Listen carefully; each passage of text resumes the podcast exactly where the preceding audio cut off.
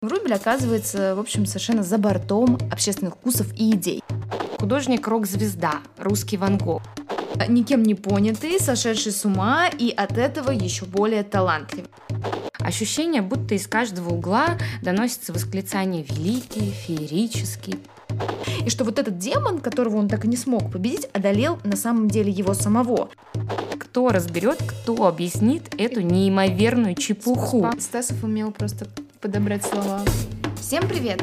Это подкаст Talk About Art об искусстве, актуальных выставках и важных темах в искусствоведении. На связи Регина Нехаева и Юлия Карпенкова. Итак, сегодня мы поговорим об одной из, пожалуй, главных выставок этого сезона – это очередной масштабный проект Третьяковской галереи, который на этот раз впервые более чем за 20 лет пытается представить нам, насколько это возможно, полный образ Михаила Врубеля, загадочного художника рубежа веков. Честно, когда мы говорим о Врубеле, мы часто говорим не о нем самом, а, как это часто бывает с крупными художниками, о мифе, сконструированном потомками – Врубель для многих это такой художник рок-звезда, русский Ван Гог, которого искусство довело до безумия. Так ли это на самом деле и как к этому вопросу подходит проект Третьяковки, мы и будем разбираться в сегодняшнем выпуске. Ну, и для начала давайте разберемся с самим Врубелем. Мне кажется, что это как раз тот русский художник, который нравится ну, практически всем. Во всяком случае, мне так представляется, что я, наверное, в своей жизни ни разу не встречала человека русского, который не любил бы Михаила Врубеля. И этот художник стал уже, ну, действительно частью нашего культурного кода. И, в принципе, наверное, каждый с детства лицезрел его «Царевну лебедь» со страниц детских сказок. Не знаю, у меня точно была такая с такой обложкой. У меня тоже была такая сказка, но потом я выяснила, что там, оказывается, была не Врубелевская царевна Лебедь, но они у меня просто а. как-то слились совершенно в голове, и я, я была уверена, что это она, но оказалось нет. И вообще, если честно, я бы вот, э, возможно, поспорила бы с тем, что все-все-все любят Врубеля, и я встречала людей, которым он, наоборот, не нравится, он их немножко Правда? напрягает и пугает. То есть он такой какой-то мрачный во многом, да, и его картины они достаточно темные, местами неясные. Поэтому я бы с осторожностью вот называла его любимым художником всех и каждого. Как-то, я не знаю, тот же Шишкин или Серов на любимцев публики они больше тянут. Ну, любом случае, он, наверное, всем знаком, и каждого оставляет, скажем так, неравнодушным. Либо это любовь, либо это какие-то смешанные чувства. Ну, тут согласна, да. Ладно, переформулируем. А вообще, слава Врубеля во многом основана на его особом положении в истории русского искусства и связано с его таким особым ментальным состоянием, скажем так. А, очень часто Врубель представляется перед нами как эдакий вот русский Ван Гог, как уже сказала Юля, никем не понятый, сошедший с ума и от этого еще более талантливый. И наверняка наши постоянные слушатели, возможно, уже поняли, к чему мы тут клоним. А если вы только к нам подключились, то, в общем, очень советую вам послушать наш подкаст, который вышел, мне кажется, уже больше года назад. Он был посвящен как раз-таки мифу художника. Ведь, как выясняется, очень многое, что составляет образ гения, на самом деле всего лишь миф, сконструированный либо окружением художника, либо им самим, либо его потомками. И, условно говоря, каждая эпоха видит э, определенных художников по-своему, добавляя свои, ну, скажем так, проекции на образ того или иного художника. И так как Врубель, пожалуй, один из самых таинственных и в массовом сознании да, э, художник русский, мне стало ужасно интересно покопаться вообще, как миф Врубеля создавался со временем. Ведь положение дел при его жизни было известно. Он был таким, ну, условным индивидуалистом, не особо вписывался ни в одну группу. Его искусство либо люто ненавидели, ну, например, как Академия художеств, когда они там устроили настоящую травлю на Нижегородской ярмарке, либо как известный критик Стасов, который в принципе, представлял э, определенные вкусы, э, определенные прослойки, скажем так, э, либо его горячо любили. И в основном делали это такие же, ну, скажем так, хулиганы, как и он сам. Например, Мамонтов, Дягилев, княгиня Тенишева, известные меценаты Серебряного века, которые поддерживали своими финансами э, русских художников, которые были, ну, скажем так, эпатажными. И, в принципе, еще в 1911 году, вот так близко уже к жизни самого Михаила Врубеля, выходит э, даже первая монография о его творчестве. В ней, кстати, было э, предисловие Дробаря такого известного критика, искусствоведа, скажем так, э, того времени. Конечно, надо заметить, что положение художника было очень неоднозначным. При жизни он отвергался одной частью общества, зато принимался другой. Хотя иногда и вовсе складывается впечатление, что общественное мнение, на самом деле, самого Врубеля практически не интересовало. Мне очень понравилось, как о нем говорил Бенуа, как о озадачливающем чуде. Он так его характеризовал. Мне кажется, самому Врубелю это очень подходит. Да, вполне. Когда мы говорим о Врубеле и истории его образа, истории его искусства, кажется, что вот эта его гениальность, она, ну, такое ощущение складывается, что она была принята всегда, была абсолютно однозначным фактом. И в итоге, если мы пытаемся посмотреть немного назад, выясняются довольно удивительные вещи. Так, после изнеженного Серебряного века в нашей стране следует э, советский период, Сначала русский авангард, на следующие идеям его радикальные радикальное искусство, эксперименты 20-х годов продолжают э, делать искусство такой сферой различных экспериментов, э, интересных необычных поворотов и так далее. Но уже примерно тогда, конечно же, пропадает и тренд на декадентские образы. А вот в 30-е годы э, дело обстоит вообще иначе. Э, это времена закручивания гаек не только в политике, но и в культуре. И в это время советское искусство обретает такие четкие границы, установленные э, государством, установленные властью. Идеалом искусства для этой культурной политики становится, конечно же, никакой не декадентский серебряный век, а литературные, такие наделенные особым нравоучительным смыслом художники-передвижники. В частности, например, Репин, один из главных, ну скажем так, соперников, э, критиков Врубеля. Тут э, стоит заметить, что этот процесс был двусторонним, потому что не только Репин критиковал Врубеля, но и Врубель, в общем, позволял себе различные язвительные э, комментарии в сторону Мэтра. А, это мы еще вспомним сегодня. Угу. А, ну и, в общем, понятно, что если Репин и передвижники становятся таким эстетическим идеалом для советской власти, то Врубель оказывается, в общем, совершенно за бортом общественных вкусов и идей. Именно в этот период искусство художника подлежит критике. Ну, например, в 30 году всем известный Горький, который является фактически автором термина соцреализм, да, ему приписывают э, многое, в том числе и это, он э, пишет книгу о русском искусстве, в которой он просто в пух и прах разбивает одно из главных и самых известных произведений Врубеля, его «Принцессу Грезу».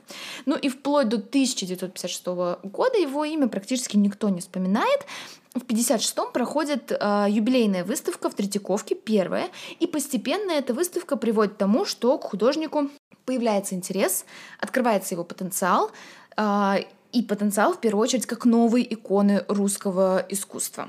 Это уже были оттепельные годы, искусствоведы начали писать о Врубеле монографии, исследовать его творчество, и а, начала появляться и литература, скажем так, для более широкого круга. Например, Э, Дора Коган задается целью написать что-то вроде романа биография Врубеля, где, в общем, э, выходит э, вполне занимательное такое чтиво, в котором творчество художника начинает переплетаться с трагедиями его жизни.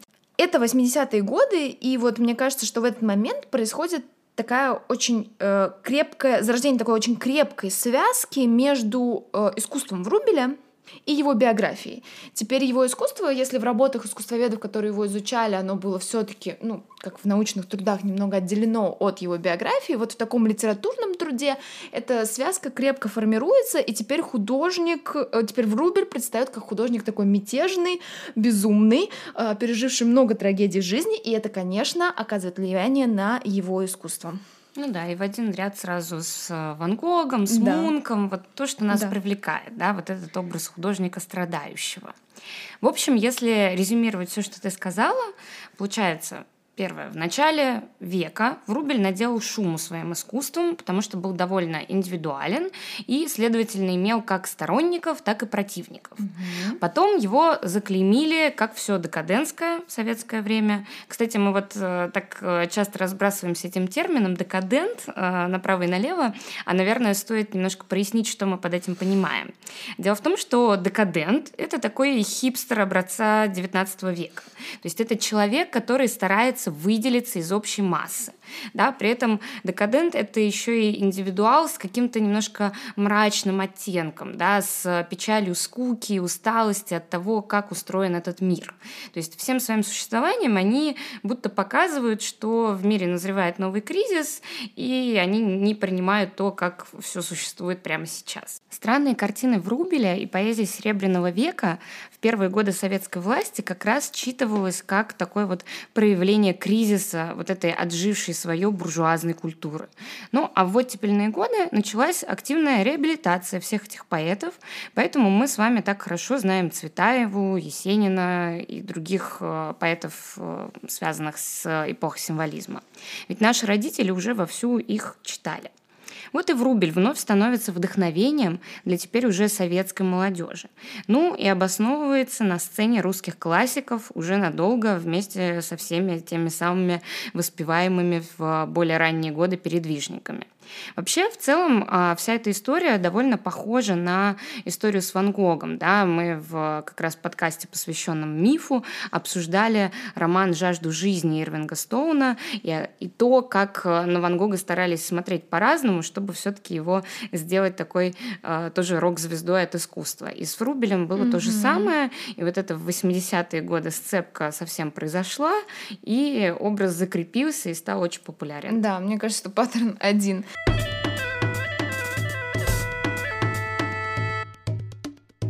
Как вы понимаете, уже после этого Врубель гений и настоящий художник со сложной судьбой, которая объясняет его искусство довольно странное, мистическое, непонятное.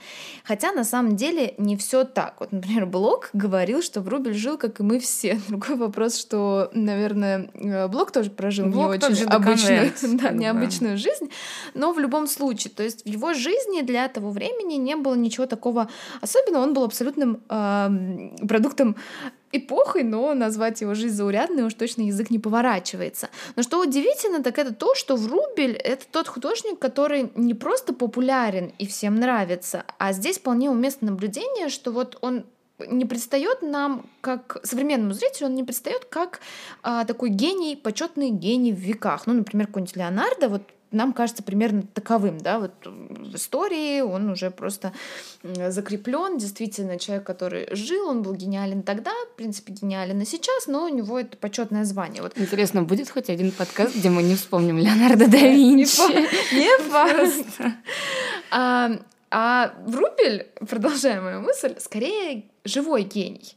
Почему нам так близки те миры, которые он создает? И вот мне кажется, что ответ на самом деле кроется в вопросе, как очень часто бывает. Люди ведь всегда любили и любят что-то загадочное, таинственное, странное, сказочное. А современному человеку вот эта вселенная Врубеля может и вовсе напомнить какую-нибудь фэнтези. Вселенную, э, мир э, супергероев, не знаю, или каких-то фантастических существ. Ведь по факту Врубель создает персонажей, рассказывает об их жизни, об их терзаниях, и все мотивы, все персонажи у него сквозные. Мы еще не раз про это поговорим, они повторяются из картины в картину. Может быть, кому-то тоже будет более понятным сравнение, например, с эстетикой мультфильмов, которая всем чаще всего тоже нравится.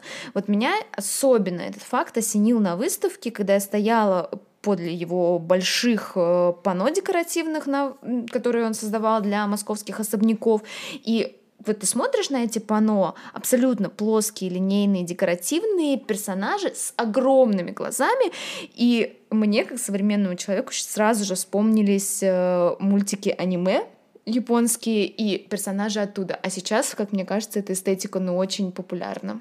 Кстати, фан-факт, который я узнала вчера. А, оказывается, что большие глаза у героев аниме, они заимствованы из западной культуры, Наоборот, из да. Диснея, из ранних фильмов Диснея, где вот Микки Маус, э, как-то еще там была девушка Боли э, да.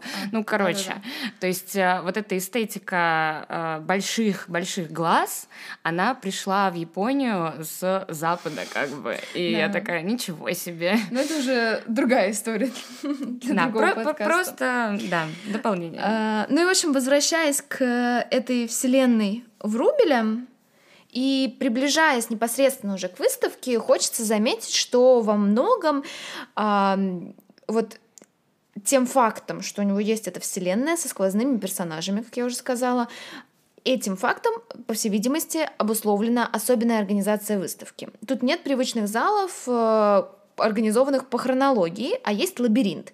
И мне этот лабиринт напомнил такую перламутровую жемчужину Врубеля из позднего его творчества, образ, который возникает. Вы тоже увидите эту картину, когда пойдете на выставку, это произведение, в которой э, в этой жемчужине, в смысле э, архитектуре э, самой выставки, есть сквозные отверстия. А сквозные эти отверстия, потому что все мотивы художника, как я уже сказала, они повторяющиеся, они сквозные, они перетекающие из одного в другое. И кажется, что всем как-то очень понравился на самом деле предыдущий лабиринт, который был в этих же залах летом на выставке, а, посвященной э, романтизму. Если вы, кстати, не слушали наш подкаст об этой выставке, он тоже есть, если вам интересно, обязательно к нему обратитесь. В общем, этот лабиринт был построен известным архитектором Либескиндом и, по моему, по моему личному мнению, был абсолютно гениальным, прекрасным, удобным. Ну, в общем, я была готова ему оды петь, а вот здесь то, что получилось в итоге, немного вызывает вопросы. Хотя, конечно, может быть, я не права, это мое впечатление, и я придираюсь. Вот как тебе, Юль? Ну, в чем я вижу существенную разницу с Лебескиндом, там этот лабиринт складывался в такие свободные лучи, которые позволяли перемещаться, следуя за своими желаниями. Да, то есть мы не чувствовали себя запертыми в лабиринте, мы шли куда хотели и находили разное.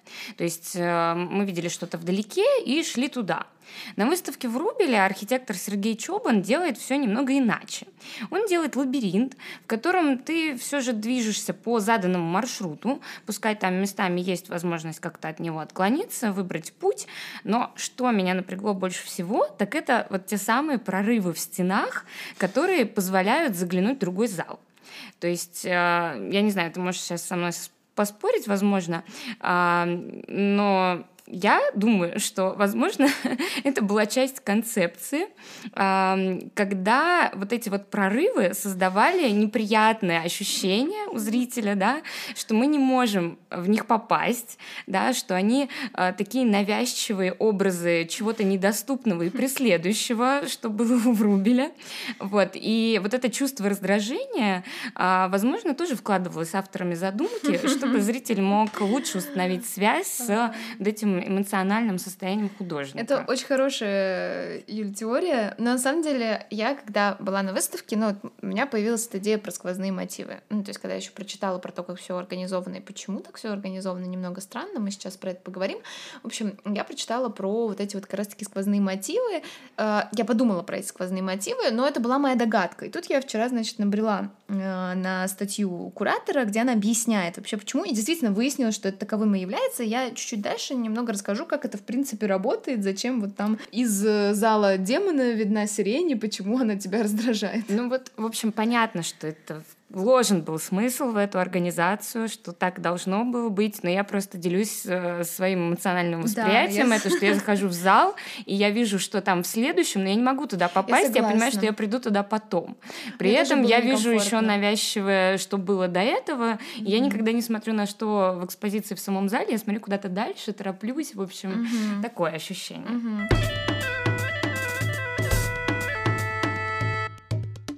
Наверное, куда важнее всех этих каких-то формальных характеристик э, вернуться к теме того, какой вообще выставку задумали кураторы. Мы вот как-то привыкли, что монографические выставки, посвященные одному художнику, всегда строятся по определенному принципу. Зал за залом мы исследуем творчество мастера, залы идут по хронологии, внутри залов там все может быть организовано, например, тематически, а хронологически они идут от раннего творчества к позднему. В общем, это та такая четкая, понятная, объективная структура, которую ты ожидаешь увидеть на монографическом этнографической выставки в Третьяковской галерее. Ну вот как бы так сложилось исторически. Но, придя на выставку в Рубеля, вы этого не найдете от слова совсем, потому что выставка представлена как кураторский проект. То есть в этой выставке, соответственно, куратор представляет свой особенный взгляд на творчество художника. Так вот, по задумке Ирины Шумановой, в основу выставки легла идея тотальной метафоры, свойственной живописи Врубеля. Сейчас я постараюсь это расшифровать. Это правда надо расшифровывать. Михаил Михайлович Ленов, прекрасный искусствовед и автор множества монографий, написал одну вообще из лучших книг о Врубеле. И он видел творчество Врубеля как такую бесконечную линию развития определенных тем и мотивов, которые мастер в принципе, продолжает развивать в самых разных формах на протяжении своей жизни. Он называл вот эти вот э, определенные, скажем так, цепочки, лейтмотивы как цепочки вариативности. То есть есть определенные, опять-таки, ключи, лейтмотивы, которые повторяются в разных работах, которые могут быть никак не связаны между собой. И вот по этим лейтмотивам сформирована выставка. Ну, например, как это работает в реальности? Вы заходите и видите зал, где соединены все три разновременные работы Врубеля, представляющие образ демона. Мы объединили всю демониаду в Рубеле. Да? Рядом зал графики, где в графике разных годов эта тема развивается. От иллюстраций, то есть конкретных э, ранних вещей к демону Лермонтова до эскизов к его собственным демонам. И в этом же зале есть еще один, как раз-таки, пространственный прорыв, как его называют кураторы. Дыра в стене. Да, дыра в стене.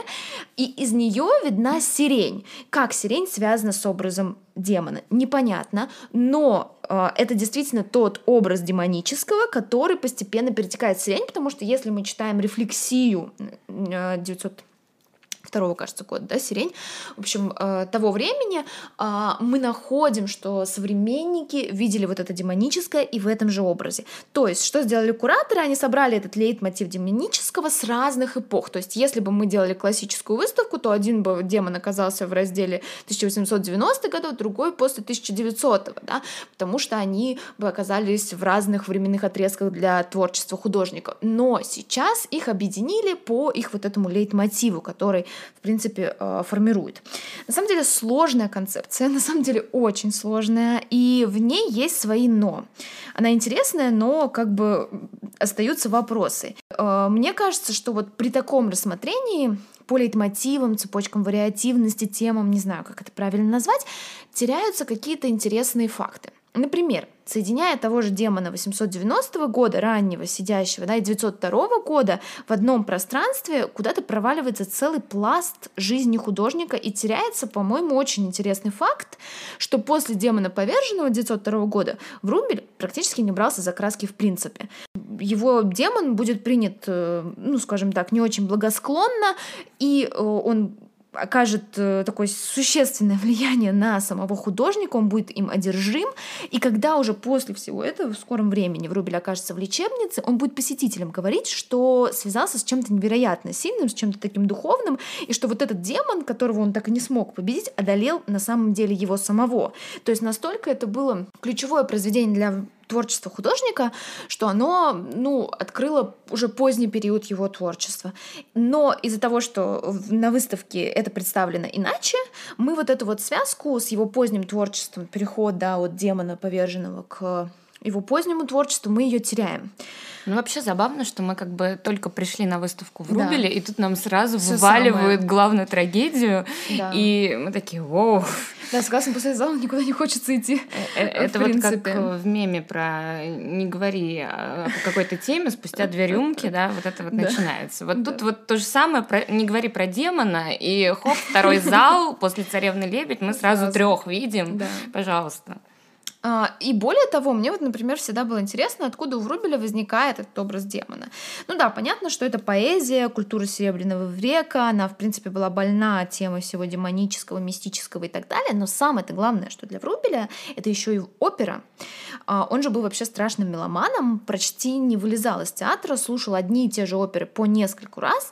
И э, тогда, как раз-таки в тот период, когда он пишет своего первого демона, на московской сцене идут несколько подобных э, постановок с разными актерами. И сам он упоминает, что впервые этот образ он увидел именно в опере, и там определенный актер его просто поразил. Я вот это все рассказываю вам опять-таки к тому, что если мы выбираем подобную концепцию, то вот такие вот факты, какие-то биографические, может, не знаю, социальные, они немного теряются, они становятся второстепенными. Это неплохо, нехорошо, но мне кажется сейчас, во всяком случае, что они все же важны. Почему кураторы выбрали такую сложную концепцию, я, честно говоря, не знаю. Но могу предположить, что это связано с тем фактом, что у нас практически нет раннего творчества Врубеля в собраниях, так как так называемого киевского периода. И в силу политических различных обстоятельств привести эти произведения из Украины не удается. Но, кстати, справедливости ради замечу, что э, эти произведения все же напечатали э, в каталоге, только другой вопрос, что до каталога далеко не все доходят. Да? Но хочется, конечно, в Рубеле видеть э, цельным, и, возможно, из-за того, что у нас нету, чтобы построить эту хронологию первой части акта, первого акта, скажем так, да, то э, возможности сделать полностью монографическую выставку, ну, возможности им показалось недостаточно, и они обратились вот к такой сложной концепции. Ну, кстати, у меня еще есть э, другой ответ на этот вопрос, да, почему так сложилось. А, дело в том, что просто такие биографические выставки, где все о художнике рассказывается от начала и до конца, или, так сказать, от Адама, а, сейчас кажется уже, ну, немножко каким-то мувитоном, да, сразу возникают критики, которые спрашивают у создателей, ну, и что вы сделали, что вы придумали нового, вы просто достали всю свою коллекцию и развесили в хронологическом порядке, это что, все, что вы можете. Ну, из, извините, такое бывает. А, и отсюда, как мне кажется, пошли все вот эти эксперименты. Да? То есть кураторы хотят а, предложить зрителям какую-то игру, больше интерактив, какую-то неожиданность, а, и при этом не схватив критические отзывы про банальность. Но, вероятно, есть у меня еще э, надежда, да, что вот так экспериментируя с подачей э, какого-то материала, музеи проявляют некоторую еще и честность по отношению к зрителю, намекая, что перед нами история, да, не а, какая-то единственно верная, а история, рассказанная конкретными людьми, то есть кураторами о том художнике, который им интересен. А история может быть самая разная, да, она может быть искренняя, но местами приукрашенная, как мы любим это делать, mm-hmm. да, чтобы лучше звучало. А вот когда мы видим выставку, организованную по принципу вот от Адама, а, нам будто предлагают статью из энциклопедии, где дается неопровержимая истина, да, и зрителю кажется, будто он узнал о художнике абсолютно все. Он видел его ученические работы, он видел самые последние его работы, то есть он его знает целиком и полностью. Хотя выставка всегда представляет собой неполную картину, где некоторые детали отсутствуют. Ну, так или иначе, мне кажется, что для понимания э, выставка получилась действительно ну, непростая, скажем так. Хорошо это или плохо судить только вам, и каждый, на мой взгляд, должен это понять и решить сам, без наших э, намеков или советов. Я лишь э, немного позанудствую и скажу, что есть какие-то огрехи э, в экспозиции, ну, это со всеми бывает, это нормальная история. А мне, например, кажется немного странным, что линию времени разместили не в начале, а в конце первого этажа, или даже, можно сказать, что в середине выставки, посередине одного раздела про монументальные циклы в особняках, которые создавал Врубель. И вот, кстати, про те же циклы, там есть такой сюрприз сюрприз. А, например, э, там вы найдете потолочное панно для особняка Дункер, так называемые цветы, которые Врубель э, создавал. И вот их почему-то совершенно зрители не замечают. Дело в том, что их необычно экспонируют. Так как это потолочные плафоны, они были предназначены для обозрения как бы снизу. И, следовательно, при работе Вруби прибегал к различным искажениям. Ну, знаете, как вот в барочных э, церквях, в их плафонах, да, художники намеренно создавали искажения, чтобы на высоте, под углом э, мы, как зрители, видели эти изображения верно. То есть, учитывая вот это вот искажение, которое происходит э, при определенном расположении предмета произведения искусства высоко. То есть, Врубель делает, в принципе, то же самое. И если эти пано повесить на стену, будет много претензий к Врубелю по поводу того, что у него какие-то проблемы с построениями пространственными. Поэтому их решили, как бы, ну, никто не повесит, конечно, на потолок, это просто невозможно, их решили положить и отразить в зеркалах, чтобы был эффект того, будто бы они висят на потолке. Идея супер, но надо сказать, что вот качество, например, зеркал меня немного огорчило, потому что отражение было совершенно нечетким, и, если честно, разглядеть не получалось. И плюс люди просто не понимали, что наверх надо смотреть. Но это на самом деле просто занудство и мелочи.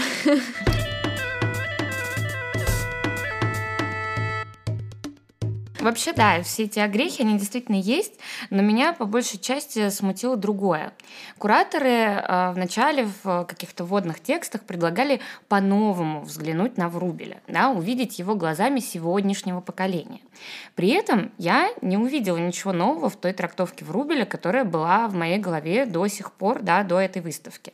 Он вновь предстает перед зрителем таким мечтательным гением, да, которым его сделали, судя по всему, в оттепельные времена, да, угу. который создает э, да, сказочные миры. И все повествование на выставке ведется с таким оттенком придыхания, да, ощущение, будто из каждого угла доносится восклицание «великий», «феерический», «прекрасный», «великий гений» и такая трагическая судьба – Кажется, эту историю мы уже просто где-то слышали. Тысячу раз. Да. И, а, наверное, а, вам уже резонно хочется возразить, да, что же вам не нравится нам, нам а, если это действительно так. Врубель действительно индивидуален, он кажется белой вороной на фоне своих друзей из Абрамцева, он исследует себя через свое искусство и часто страдает. Как его иначе показывать, если он действительно страдал и был неоцененным для своего времени? И вот здесь, конечно, раз уж мы принялись что-то критиковать, хочется дополнить мысль какими-то альтернативными взглядами на творчество Врубеля. Например, мне кажется, что было бы весьма интересно рассказать о том, что яркость его работ вызывала у современников различные реакции. Кто-то его ругал, а кто-то продвигал, как нечто свежее и современное.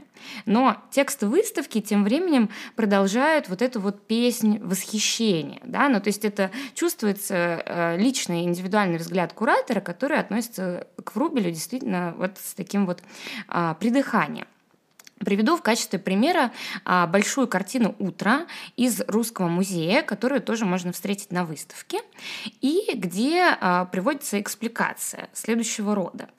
А, там мы читаем цитату из одной из монографий, да, там даже есть подпись кого, и там такая вот заметка об удивительном лесе, в котором живут прекрасные нимфы. Эта этикетка, как будто она намекает нам, смотрите и восхищайтесь. Угу. А тем временем... Четкие указания. Да, а тем временем есть заметка влиятельного художественного критика XIX века Стасова, того самого, который всячески продвигал искусство передвижников в свое время. И мнение Стасова о Врубеле очень и очень отличается от всех этих придыханий, которые мы видим на выставке. Вот просто постараюсь быстро зачитать, что он пишет про вот эту вот работу «Утро. Декоративное панно». А картина эта огромна. Она стоит на самом почетном центральном месте всей залы. От начала и до конца тут нет ничего, кроме сплошного безумия и безобразия, антихудожественности и отталкивательности. Дело происходит в лесу, но в таком лесу где ровно ничего разобрать нельзя, кроме зелени, словно пролитой из ведра по холсту и размазанной щетками. Ни деревьев, ни ветвей, ни листьев, ни корней, ни разнообразных планов, ни перспективы какой-нибудь, ни близости, ни удаления. Ничего подобного тут нет, а только находятся какие-то очень плохие женские фигуры, стоячие и лежачие, совершенно слившиеся с общим зеленым фоном и едва-едва различимые. Что это за женщины? На что они тут Зачем они так плохи? Что собой изображают? И, наконец, вообще, зачем они написаны, когда все дело только в том, чтобы их нельзя было видеть? Кто разберет, кто объяснит эту неимоверную чепуху? Стасов умел просто подобрать слова. Да, но это, но это прям крик души такой у него, у фаната передвижников. Да? Ну, то есть вы видите Стасов, который привык к реалистическим пейзажам Шишкина, похоже, очень сильно страдал. Да? Он страдал, наблюдая эксперименты Врубеля с холстом и красками. А при этом он озвучивает те мысли, которые, ну, на самом деле, довольно легко появляются и у сегодняшнего посетителя выставки. Да? То есть мы смотрим на эту картину утро, и там, ну, как бы все, как Стасов написал, да, странные женщины, плохо написанные. Зачем? Да, Это... безумие лесное и так далее.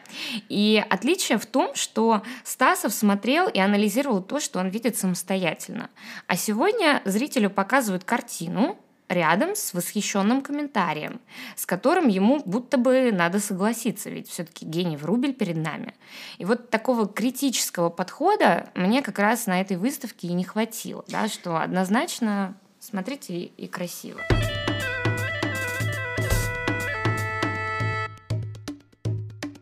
Согласна с тобой, этим грешат на самом деле многие-многие выставки, и выставка в Рубеле далеко не единственная. Вот я признаюсь честно, что так сложилось в моей жизни, что в Рубеле, ну, как-то никогда не входил в орбиту моих интересов. И я, конечно, о нем многое знала, могла вписать его там в контекст, но как-то глубоко совершенно никогда не погружалась. И э, для этого подкаста и вообще осознания выставки мне нужно было это сделать. Ранее я всегда видела во Врубеле все те же тропы. Он такой вот гений, безумный гений, не от мира сего, и более того, невероятный, индивидуальный, своеобразный пророк, э, такой вот настоящий э, художник не от мира сего, опередивший время и так далее. То есть, ну, как бы в меньшей степени, может быть, без меньших эпитетов, но мне он вполне таковым казался. Но вот в процессе подготовки к выставке стало ясно, что не все уж прям так.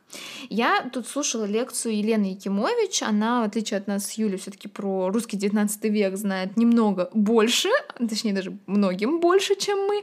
А, и она вот абсолютно прекрасно там сравнивала раннего Врубеля с его современниками. Когда еще начинающий художник должен был расписывать Владимирский собор в Киеве, он там должен был работать не один, а в коллективе. Ну, в итоге он не будет там работать, мы сейчас про это поговорим.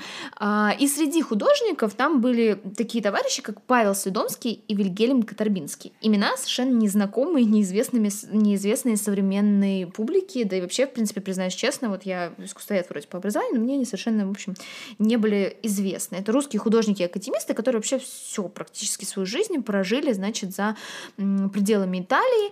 И э, вот эти художники и академисты, э, которые э, в это время работают вместе с Врубелем, они предлагают свои образы. И я была совершенно шокирована и удивлена, насколько их образы похожи на то, что нам показывает ранний Врубель. Потому что, например, вы смотрите на картину «Медуза» Свидомского, и э, вы видите очень похожие э, скажем так, мотивы. Или у того же Катарбинского, который создает эскизы для этой церкви, для росписи этой церкви, вот его э, фактически шаблоном его образов становится такой андрогинный э, демонический тип, который он применяет абсолютно ко всем героям. И вот все то, что я раньше расценивала э, как исконно врубелевское, это такой вот демонический, иступленный взгляд его героев, оказывается, было свойственно и другим художникам. И получается, что ранний Врубель, он, ну, конечно, безусловно, индивидуален. Он, никто не лишает его этой индивидуальности, но в некоторых вещах, которые я считала за его гениальность, условно говоря, за его такой вот а, индивидуальный стиль и необычность, он оказывается абсолютно вписан в общеевропейскую тенденцию. И, как мне представляется, с Врубелем интересно, как раз-таки, как Юля сказала, было бы пойти вот по тому пути, чтобы понять, вообще трезво оценить его феномен, найти побольше вот этих вот связей, а не отделять его, наоборот, от всех, создавая вот этот миф э, затворника-художника, которого никто не понимал. И, к сожалению, на выставке этого не сделано. Другой вопрос, что, наверное, каждая выставка имеет свою задачу. Ну да, вот как раз вот эта вся история с э, вот этим исхудавшим лицом, да, с э, безумными глазами. Это оказывается, ну, своеобразным трендом эпохи, вот этим декаденством, которая свойственна вообще всему. И Врубель здесь, э, если смотреть целиком, да, вообще совсем отдалиться, то он очень даже вписывается туда. Ну, я, конечно, ни в коем случае не пытаюсь как-то принизить достоинство художника. И вообще, надо заметить, что, безусловно, ну, то есть, несмотря на то, что Врубель вписывается в какие-то общеевропейские там тенденции, он все равно индивидуалист. А, и если, конечно, возвращаться к тем же эскизам Владимирской церкви, в итоге его-то и не приняли, потому что его образы оказались, ну, просто по силе воздействия и эмоциональности в разы сильнее, чем образы того же Катарбинского э, и того же, там, не знаю, Васнецова и Нестерова, которые там работали. А вообще, я бы сказала, что ему для этих образов нужен был, по всей видимости, какой-то отдельный храм, причем вообще я не уверена, что этот храм должен был быть христианским, потому что образы, конечно, по мотивам своим христианским, но по, по какому-то такому посылу они совершенно другие, по наполнению, скажем так.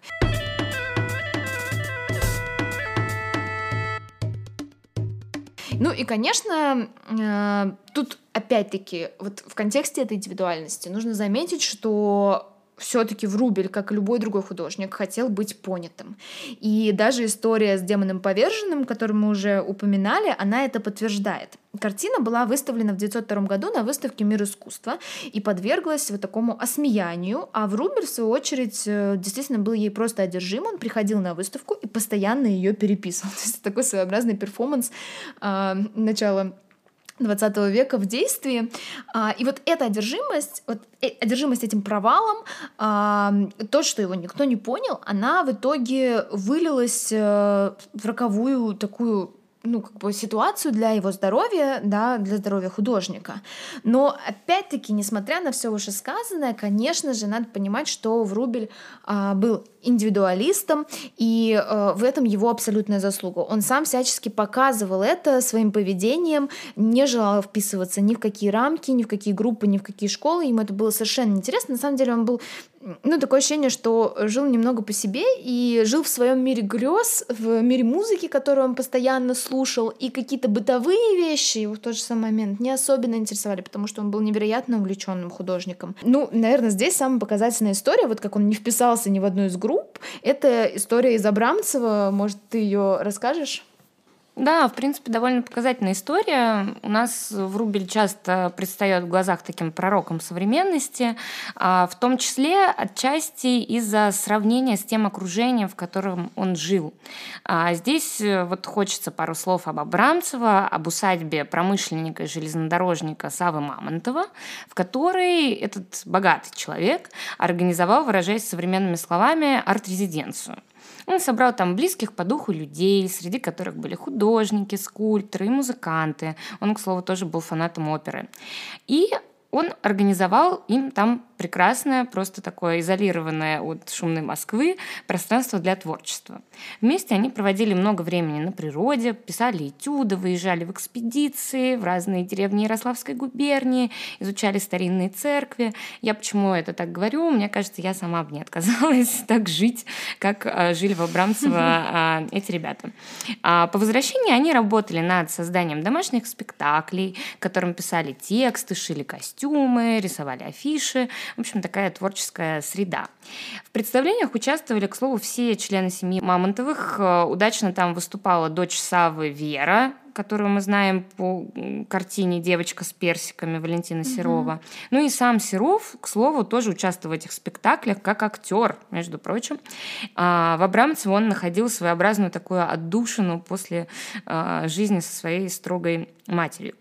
Именно в этой тепличной атмосфере оказывается Врубель после своего киевского периода и скандальной влюбленности в жену своего начальника, да, который тоже можно, в принципе, на выставке почитать. И в Абрамцево Мамонтов предлагает Врубелю заняться керамической мастерской где он вместе с керамистом Ваулиным, который подкован в вопросах техники эмалей, в отличие от Врубеля, а, начал создавать уникальные, удивительные, красивые скульптуры, покрытые различными переливающимися глазурями. Ими как раз можно, в принципе, вдоволь насмотреться на выставке в Третьяковке, там целый зал им посвященный. Врубель вообще был очень увлечен этим делом, да, работой в керамической мастерской, и он много всего там создал, но с ним продолжал жить вот так вот, поглядывая через прорыв в стене. Коса. Да, образ демона.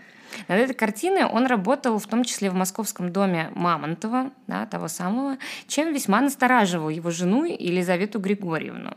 Не скажешь и того, что Врубель ладил с другими обитателями Абрамцева. С Репиным, вот, у которого он когда-то брал уроки, он рассорился из-за того, что раскритиковал репинскую картину «Крестный ход в Курской губернии». Если пересказать фразу Врубеля, завуалированную, но вместе с тем довольно грубую, он выдал Репину по поводу его работы э, следующее. Он говорил, что Репин лишает зрителя того, что есть в искусстве, предлагая им лишь репортаж в газете. Да, в этом выражается, опять же, э, видение нового поколения – а, поколение художников, которому принадлежал модерн, а, художники мира искусства, ну и позднее уже э, художников авангарда к этому можно отнести.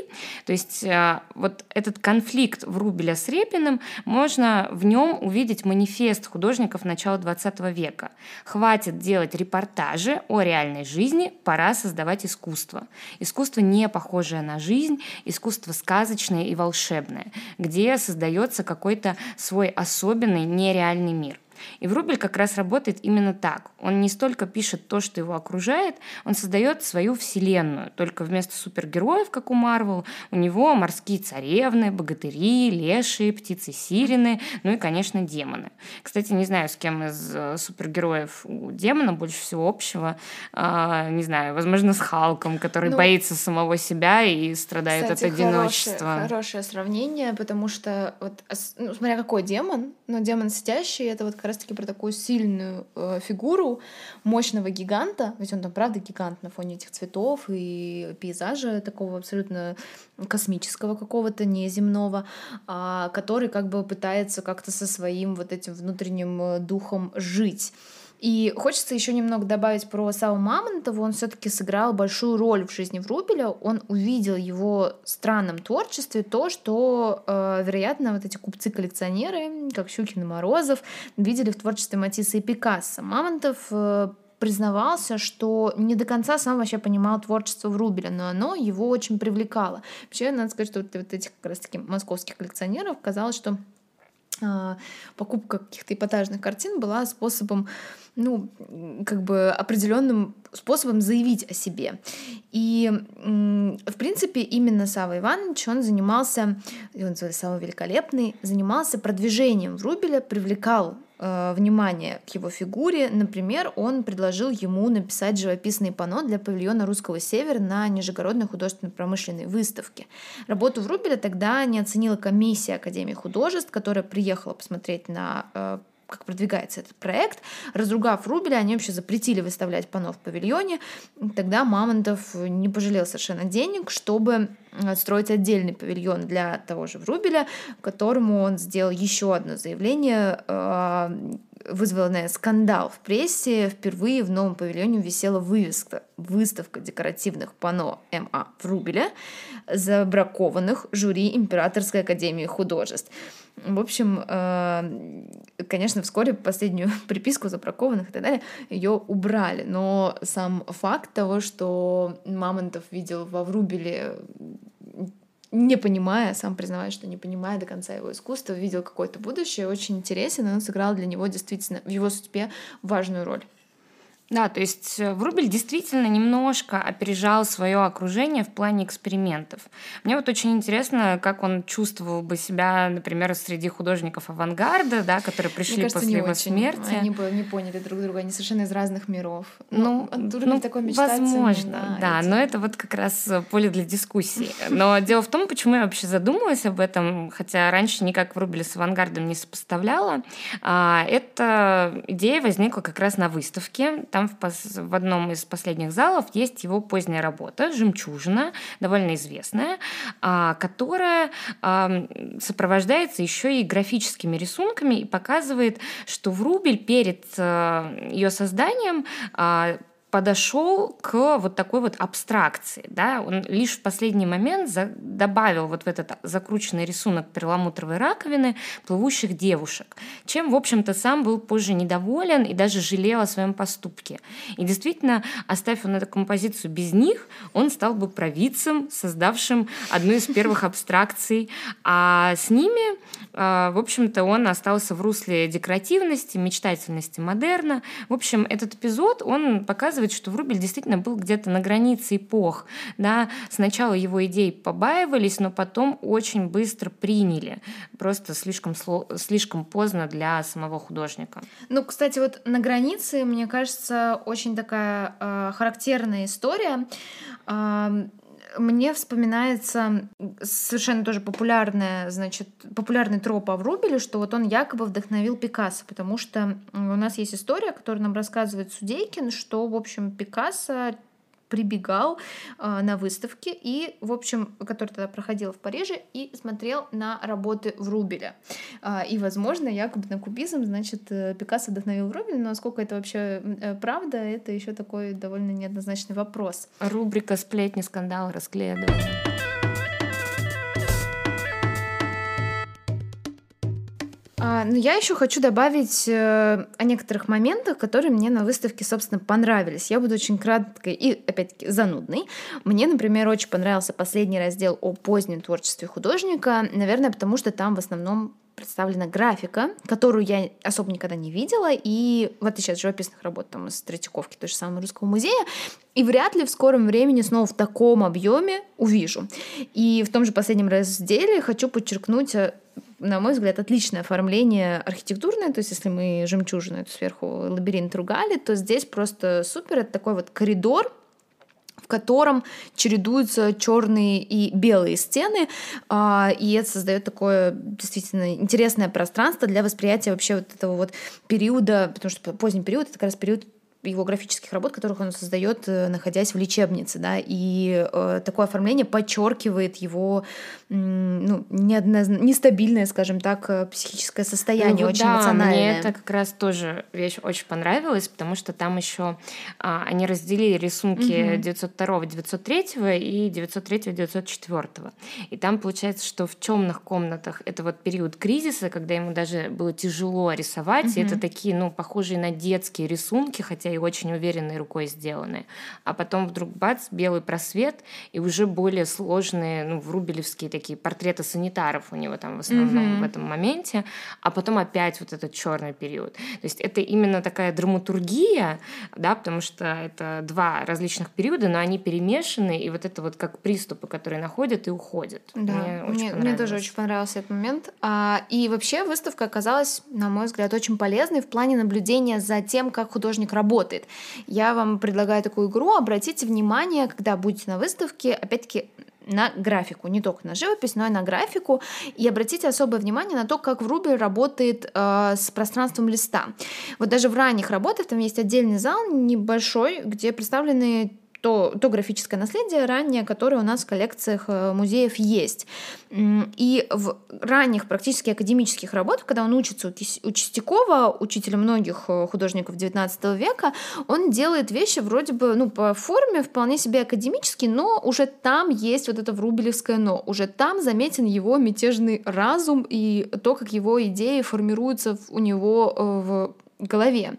Потому что, как обычно, академист строит композицию. Он сначала построит ее, расчертит, поместит героев, выстроит мизансцены, и все это сделает, исходя из того размера листа, который у него уже непосредственно есть. Там даже специальные есть упражнения да, на больших, на меньших, увеличить композицию, уменьшить композицию художников, поэтому этому, в принципе, всему учат. Но что делает, собственно, Врубель? Он начинает с какой-то конкретной части тела, руки, ноги, головы, не знаю, чего угодно, и оттуда начинает разворачивать вот эту всю композицию. То есть она у него в голове есть, но лист, он вообще, вот это материальное пространство, материальное измерение, он практически не воспринимает, и уж там как получится. И в итоге выясняется, что листа ему не хватает, конечно же, потому что он сначала-то не распланировался, не расчертил, не разделил, а, и э, ему приходится подклеивать. И вот эта его история, она сохранится с ним э, ну, практически будет преследовать его постоянно, да, на всех графических листах вы обратите внимание и найдете подклеенные снизу дополнительные пространства, потому что его мысль развивается, э, ее надо как-то уложить, а уже места на листе не хватает. В этом плане он, конечно, работает уже совершенно не как академист и вообще даже близко не как художник академического толка. И это очень интересно, вот как, как это характеризует уже художника даже на таком простом уровне, как графика. Вот они, занудные искусствоведческие инсайты. Люди приходят демонов смотреть, а мы такие, о, Листочек он, подложил. Да, листочки клеил. Вообще, возможно, это связано с тем, что он в академии, ну, так нормально не учился, ну, в смысле, ну, она... Все равно, да, да но... как-то у него, видимо, не, не вложили вот это вот да нет, академический думаю, подход совсем. внутреннее у него. А для меня такой вот тоже странной, любопытной находкой а, во всей, во всей этой огромной выставке стала «Царевна лебедь». Но не та есть известная картина, mm-hmm. да, с которой выставка начинается, и даже не парная к ней в виде такого гигантского темно-голубого сумеречного лебедя, которая появилась годом позже, как дополнение к первой. Открытием для меня были этюды, которые он делал к этой картине, изображая поэтапно процесс трансформации лебедя в царевну или наоборот. То есть его интересовала не столько сама прекрасная вот эта лебедь-птица сказочная, да, часто можно услышать, что это такой своеобразный портрет э, жены Врубеля Надежды Забеллы, которая исполняла роль угу. лебединой царевны в опере. А, но Врубелю была интересна вот эта метаморфоза, да, процесс сказочного превращения перетекание, перетекание одной формы в другую, да, то есть вот этот акцент, да, он не просто вот сказочного персонажа, он какую-то вот эту мистическую силу пытается как-то изобразить. Мне тоже, кстати, понравился очень э, этот раздел. Ну, то есть, то необычное, на самом деле, то, что ты не видишь. Э, и опять-таки, выставка — это возможность это увидеть. Продолжая немного тему того, что э, мы хот- можем увидеть на выставке, но чего в обычной жизни мы не увидим, отдельный такой плюсик выставки в том, что там объединяются работы, которые мы в одних залах, опять-таки, не скоро увидим, и есть совершенно уникальные возможности, когда объединяются части циклов или даже разрозненные произведения, которые были уже разрезаны. Э, ужасно бы хотелось еще добавить во все это великолепие, значит, киевские вещи, но, к сожалению, ситуация у нас такая, что они к нам не приехали, но в любом случае я опять-таки считаю, что выставка Масси, несмотря на то, что мы тут вроде бы как-то принялись ее критиковать с Юлей, что... да. Да, да, что впервые вообще, Зеркальные мне кажется, в историю потолки им не понравились. нашего подкаста. Да, я все равно всем очень советую посетить, потому что увидеть вот в таком объеме э, художника — это просто обязательный визуальный опыт для человека, которому это интересно. Ну и последнее еще хочется хорошее сказать. А, Третьяковка все-таки постаралась подготовить зрителя к столь запутанной выставке. На сайте есть много полезных материалов, можно скачать буклет, где есть в том числе и карта, но как-то отдельно хочется отметить доступный на сайте аудиогид, который сделан немного иначе, нежели обычно. Куратор выставки Ирина Шуманова, которую мы тоже вспоминали уже сегодня, в небольших аудиороликах выстраивает вот те самые смысловые цепочки, да, да, которые связывают произведения Врубеля между собой. Они дают а, зрителям небольшие ключи к просмотру. А это очень здорово, на мой взгляд.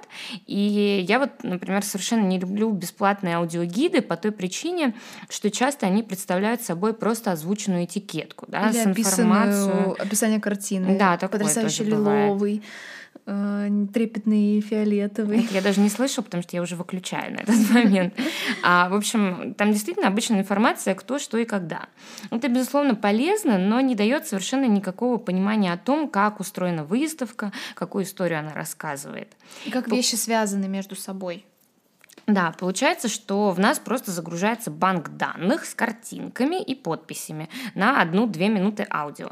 А здесь, вот в том аудиогиде небольшом, который был подготовлен, мы можем за несколько минут услышать не только какие-то интересные эпизоды из жизни Врубеля, но и понять мотивы, которые двигали создателями выставки.